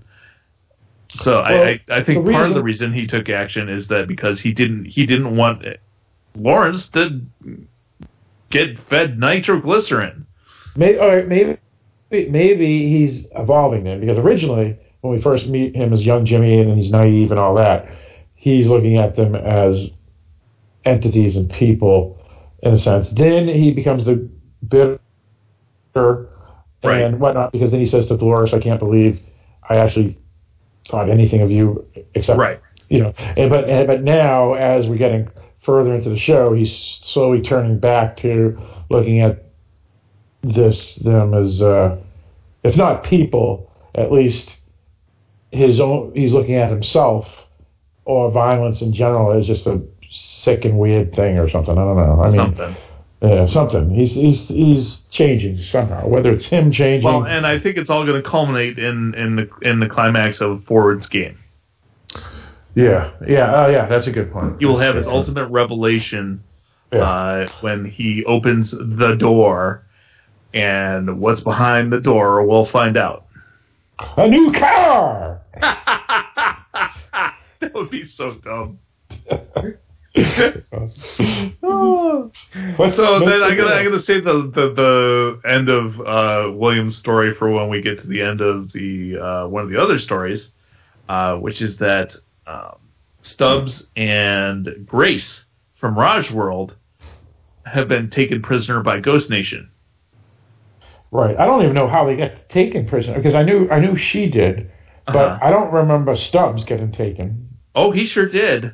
I can't remember. End of last there's season. a- yeah, in the season one, he got attacked by Ghost Nation. Oh, you're right because I keep on forgetting the flashbacks because we're going back and forth in time in episode one, right? Because he was free, Mhm. and then he's not. wasn't Wasn't he free for a little bit, or was he always since beginning of Well, season in, two? in, has in Stubbs future been? time, when all this is over that we were watching in this episode, he is, you know, rallying the forces to try and clean up the mess in Westworld. Right. Okay. Yeah. See, that's why I was confused. Gotcha. Yeah, Okay. but uh, so so that's how we know he survived that attack. Um, But yeah, he got attacked by Ghost Nation in season one. Gotcha. So that stated, um, yeah. So they're in Ghost Nation, and Ghost Nation, um, taking them to their leader. Yeah. For what reasons? I don't know. I, I, I didn't quite understand the reasoning, but uh, we found out along the way that Grace knows the language they speak in Ghost Nation, uh, and Stubbs seems suitably uh, both disgusted and impressed that she spent enough time in the park that she knows their language. yeah. uh, what, what, when we learned that, I immediately knew that she was someone more important than just some Right. survivor from from Raj World. Mhm. Yeah. And um, Stubbs keeps on telling her, "Look, just chill out. They're not killing humans. They're only killing hosts. There's a protocol in place. Somebody, they're going to come and rescue us." And she's like, "You know what, buddy? You you stay here and be rescued. I, I'm not, I'm not sticking around to find out." So they eventually get taken to the Ghost Nation leader, and he says something. I forget the line he delivers. He delivers some line, and Grace freaks out uh, and uh, struggles with her guard and gets away. And then the Ghost Nation leader comes over to Stubbs and says something, um, something along the lines of, "You're only alive as long as the last per- person that remembers you." Yeah, that was interesting. That was it was kind of an interesting line. And then Stubbs turns around and they're all gone. They just disappeared into the night. It was pretty cool. It was. Um, so there's that. Anybody else got anything on the whole Ghost Nation storyline? It was kind of thin. It was. Yeah. Yeah, yeah, They didn't really spend much time on it. It was only like maybe seven minutes of the entire episode. Well, and really, they just needed to get us to the ending. Exactly. That's what my opinion. What are we you gonna say, Mike? Yeah, I think it's just tantalizing us. Uh, so they say the the head of the Ghost Nation they referred to as the first of us. Right. Yeah. Um, and I don't know who it is. And part of the problem is all the Ghost Nation people are in heavy makeup. Right. Oh, Uh, I see. Mike. Mike just thinks all Native people look the same. Well, when they're all, well, I'm sorry, those little racist fucks are all running around in whiteface, which I think is terribly insensitive to those of us of white culture. yeah, Um, they're they're appropriating our culture. But right, but so they're all in like the right the heavy. I can't, you know, it's hard to tell. It's hard to tell who that actor Yes. is who's playing the first of the Ghost Nation. Well, that and that's a problem too. Is, is like I wonder if what what ethnicity the people are playing those characters because technically Well, you A hear- lot of them are Native American. I can tell really- that. Okay, okay, so they really are. Okay, gotcha. Oh my God, there would be holy hell if they had people playing non-Native Americans, uh, non-Native Americans playing. I mean, this isn't the the old Lone Ranger TV series anymore, where they, you know, had a bunch of Italians playing Native Americans. Right. That, Um, that's, that's what I was worried about. Yeah. Yeah, so they they are Native American, but they don't emphasize. They're they're sort of skirting the whole cowboy and Indian thing by not emphasizing their ethnicity with the makeup. I think that's a that's a part of it. I, I would Something. I would agree with that statement. Yeah. Uh, it seems like they're they well, at least for last season, they were deliberately sort of dehumanizing them, so that way it's a safer safer thing for those people who want to play cowboys and Indians. Right. So at the at the very end of this episode, we get uh, Man in Black and Lawrence leave their town and take a few guys with them on their quest to go wherever they're going, and they're riding off into the sunset. And then out of the sunset uh, comes Grace on her horse and rides up to the Man in Black and says, "Hi, Daddy," right. and that's the end of the episode. Now, uh, what did you guys think of all that? I, I was like, I really excite had heard much. rumors and was not surprised. I, I'm- I, I I'll be interested to see where they take it. Uh, because Yeah. according to the Man in Black, uh, he made a comment earlier in the episode about uh, she might be just fine watching him get uh, killed in front of her. Uh, there's some bitterness there. She blames him for the mother's suicide, uh, and she's clearly got a mission in this park as well. Uh, I we have yet to be revealed what it is, so it'll all be quite interesting. Hmm. Yeah, I wonder what this this means to us. I mean, I remember Eric, you mentioned you said you saw her listed, the actress that plays this character, at least in two to four episodes Mhm. only. So does that mean that she gets killed off in one of the next couple of episodes and changes the dynamic of our uh, Man in Black, or or what? So uh, I'll be curious to see where they go at that because I it's curious if they would re they would introduce this character this late into the well not really this late it's the beginning of the season but this late into the series I, I guess. Mhm. Um, so I don't know, Mike. What's your opinion? You got any, any thoughts on this? I think it's important. I think uh, probably that the Man in Black at this point he's been running around alone more or less since the start of season one, and it'd be nice to see him interact with real human beings, and that because he doesn't have to be himself around Lawrence. You know, these are all props to him. So, I, it, it, I think there's there will be some dramatic purpose to it to teach us something about who the Man in Black is. Uh, I don't know. There's six episodes, right? She's appeared in uh, remaining. She's already appeared in two, so she's only got another episode or two to go. Who knows if she dies, if she leaves him? You know, you know if that storyline gets put aside for a couple of episodes. So uh, Uh, yeah, I'm, I'm not. I don't know where they're going to go with this. I think this is a way of uh, just telling us more about who the Man in Black actually is. Right? What is he like outside the park? And this will allow us to explore that as we'll get into some issues between. Uh, what's her name again? Oh, Well, great. she's going by Grace. I don't think that's her. I don't think. Her. All right, well, between Grace and Daddy, right? We'll see what happens there. I, I, as far as what her pick, her role is in the whole grand scheme of things, I don't know. And but I was thinking now, is this is this being done deliberately? Like people have questioned, well, was the uh, uh, what was going on over in Indian World? And I'm wondering how much, you know, was this something where she was being corralled into Westworld? Was she being forced in that direction to get her by by Ford's game so that she would end up meeting up with her father? Hmm. Oh, that no, I. Hmm.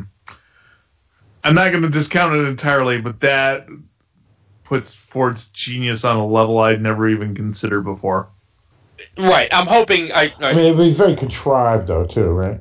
right, but there is questions. Why is why is this all happening over in in in uh, Raj World at the same time? hmm And we only really saw it with these two characters. Now, was Ford enough of a dick to kill people off just to move her into Westworld? Probably not. So I doubt that that's the case. Hmm. But on the other hand, he didn't seem to mind Dolores killing a shitload of people. Right. That's true. That's true. But I don't even know if we're going to get a resolution next week because it seems that uh, we're going to be spending a lot of time in Shogun World next week. Right, because now they're switching back to Thandie Newton's character, Maeve. Yep. Um, and who knows if they're going to skip a whole, um, I guess, episode of, of these characters like they've, they've been doing. hmm Uh, uh, we may not even see it for another three episodes because they, they could have next week Ma- Maeve and the week after Dolores, and then they could come back. You know, or they could even have a flashback You know- again too. You know, Interestingly enough, I'm finding Dolores' storyline the least interesting this season. I would agree Yeah, I with that agree. statement 100. percent Yeah, yeah, she Well, was but- awesome last season, but this year, yeah, go on, Mike. Well, last year they, they faked us out. It was Dolores is the hero, right? That's what they were Yeah. doing. This Yeah. is going to be the story of uh, of how uh, you know the the da- the traditional damsel in distress overcomes her gender role restrictions to turn into the true hero of Westworld. And no, she overcame those restrictions to become the villain of Westworld. Right. And so really now it's even more Teddy's story, but his story is progressing kind of slowly. Teddy's fucking boring. I wish he'd And, Te- die and- already. and Teddy, look, and that's I've Well, they I've don't, always yeah, they're not using him well enough. Yeah. well, I've always had an issue with that actor. That I've always found him boring. Okay. Uh, I can't think of a lot of things that he's been in that I found him an exciting character, which made I thought but was perfect for the role of Teddy. Well, Uh, that's a fair point, right? Because he was one of those young actors that was supposed to be the next big thing, and it, and it didn't happen.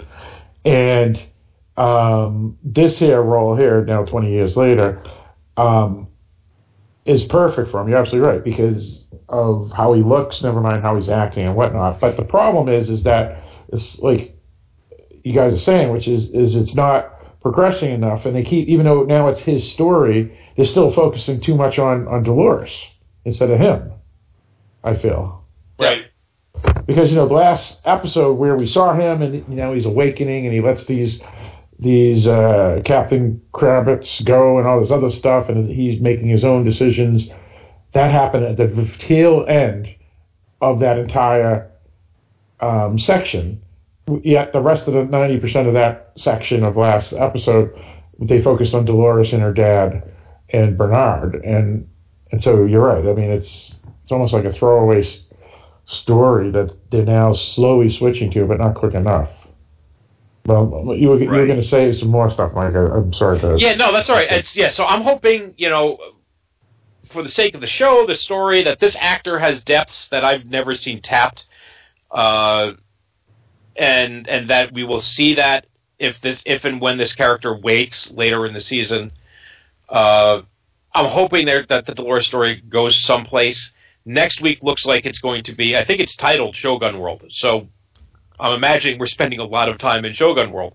And the episode is called uh, Akan no Mai. Or Kane no Mai. I don't know Oh, okay. how that's pronounced.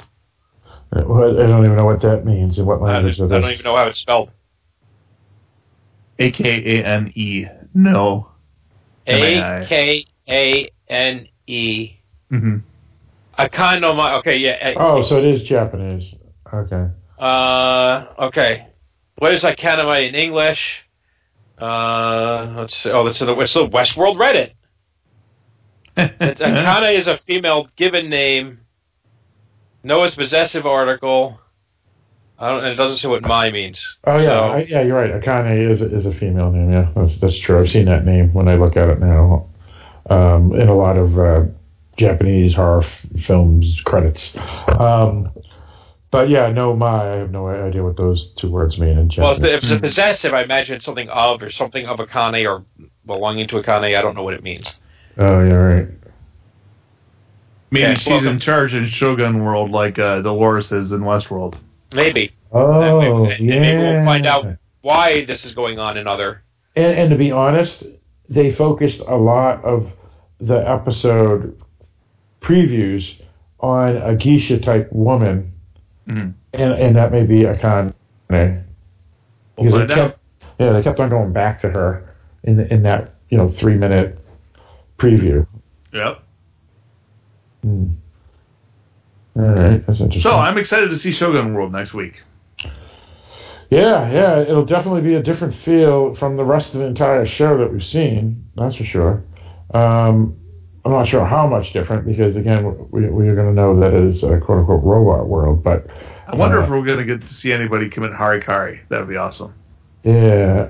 Oh, that would be kind of cool. And, we- and we're going to see a lot of snow, I think, too. A lot of snow. Yeah. I, the, the last shot we saw of Maeve reminded me a lot of the climactic fight. Yes, the climactic fight scene in Kill Bill. That's right. Yeah. Yeah. A lot, a lot of people, because of Vietnam and all the Vietnam movies, a lot of people just think all Asia is like Vietnam, but it's not true at all. I mean, Asia's a big place. yeah, Japan is Japan weather is identical to New England or Michigan or New York. So, and people forget that. Mhm. So, um, But they all eat cats, right? That's no, that that's that's Korea, I believe, and China. yeah. I know. Um. Yeah. So Uh, Japan, they eat uh, Kobe steak and sushi and teriyaki too. They eat a lot of seafood in Japan. A lot of seafood. It's an island. Yeah, that's right. Yeah, just like the Norwegians, even though that's not an island, it, the coast. There's so much coast. Portugal's another one. That's a big, big. Uh, um, oh, Iceland. A lot What of the big, hell are we talking about anymore? I don't know. We're just talking about diets of, of we, we, we have wandered into Phil's other fascination, which is ethnic groups in, in their in their cultures. and their Westworld. cultures. And, and I, I don't know why we keep on calling this this this new world going to be filled with Japanese because aren't they all Swedes? Yes. Yes, everybody's Swedes. So, do we have anything else to say about the riddle of the Sphinx? Which I still Oh, don't understand the title. Yeah, that's what I was just going to ask you, Eric. What, what the hell does the title mean? I have no idea. Sorry, can't help you there. Well, the riddle of the Sphinx, if I remember correctly, is the riddle of uh, Four walks- legs in the morning, Thing. yeah, two Right. legs in the afternoon, three legs at night, some shit like that. Right. So you're you're dealing with someone growing up and growing older, and that's I guess you can look at look at that with uh, the whole story with uh, the Man in Black and William, as we see him kind of age and change his perspective. But that seems a very relatively small part of Right, of the story because I mean you have a lot of big stuff revealed in this story. That's a big part of it, but he doesn't feel like the focus to me. So I'm not sure why it has that title, personally. Yeah, me neither. Uh, Or or it could just be referring to the to a puzzle, right? That Uh, this is So who did you think it, it was referring to, Mike? Even though it didn't focus on? well, say could might have been referring to because the riddle, the answer to the riddle is a man aging, Right, but who? The and individual. so the only one we see aging in this story Is William. is is William. Yeah. but he's not. the focus. You know, he's is an important part of it, and his Yeah. his revelation kind of, or, or at the end, yeah. makes some sense. Yeah. But yeah, it's just not. It, it just doesn't. It just doesn't seem to work for the whole thing. But there is a whole puzzle here, right? There is a riddle going on, and uh, Bernard is at the center of it. And so maybe it's just referring to the fact that there's a riddle. Right. Yeah, that could be true too. Yeah. If anybody wants to email dark discussions at AOL.com and give their opinions of what, or I should say, how the title reflects with uh, the episode, we're willing to uh, hear your opinions and read it on the air. Um, all right. So, uh, anything else anybody wanted to add? No, I'm all set for this week. I'm just really happy about Elsie being back. Yeah, yeah, she was looking good. Looking good. Well, it's true. And that's all that matters, according to Phil. no. Woman's worth nothing but her looks. Who says this? You. I never said that. What are you, what are you talking about? Not verbatim, no. You imply it. I imply it. That's You were not on board with Elsie until all of a sudden you thought she was hot. I see how you could think that, but that's not. I can We- see how we- you can interpret that we will- from my I- direct actions and words that say that. we, why, we will leave it in the uh, in the in the hands of the viewers to to render judgment. Um, anyway, all right. So uh, we'll be back next week to talk about this.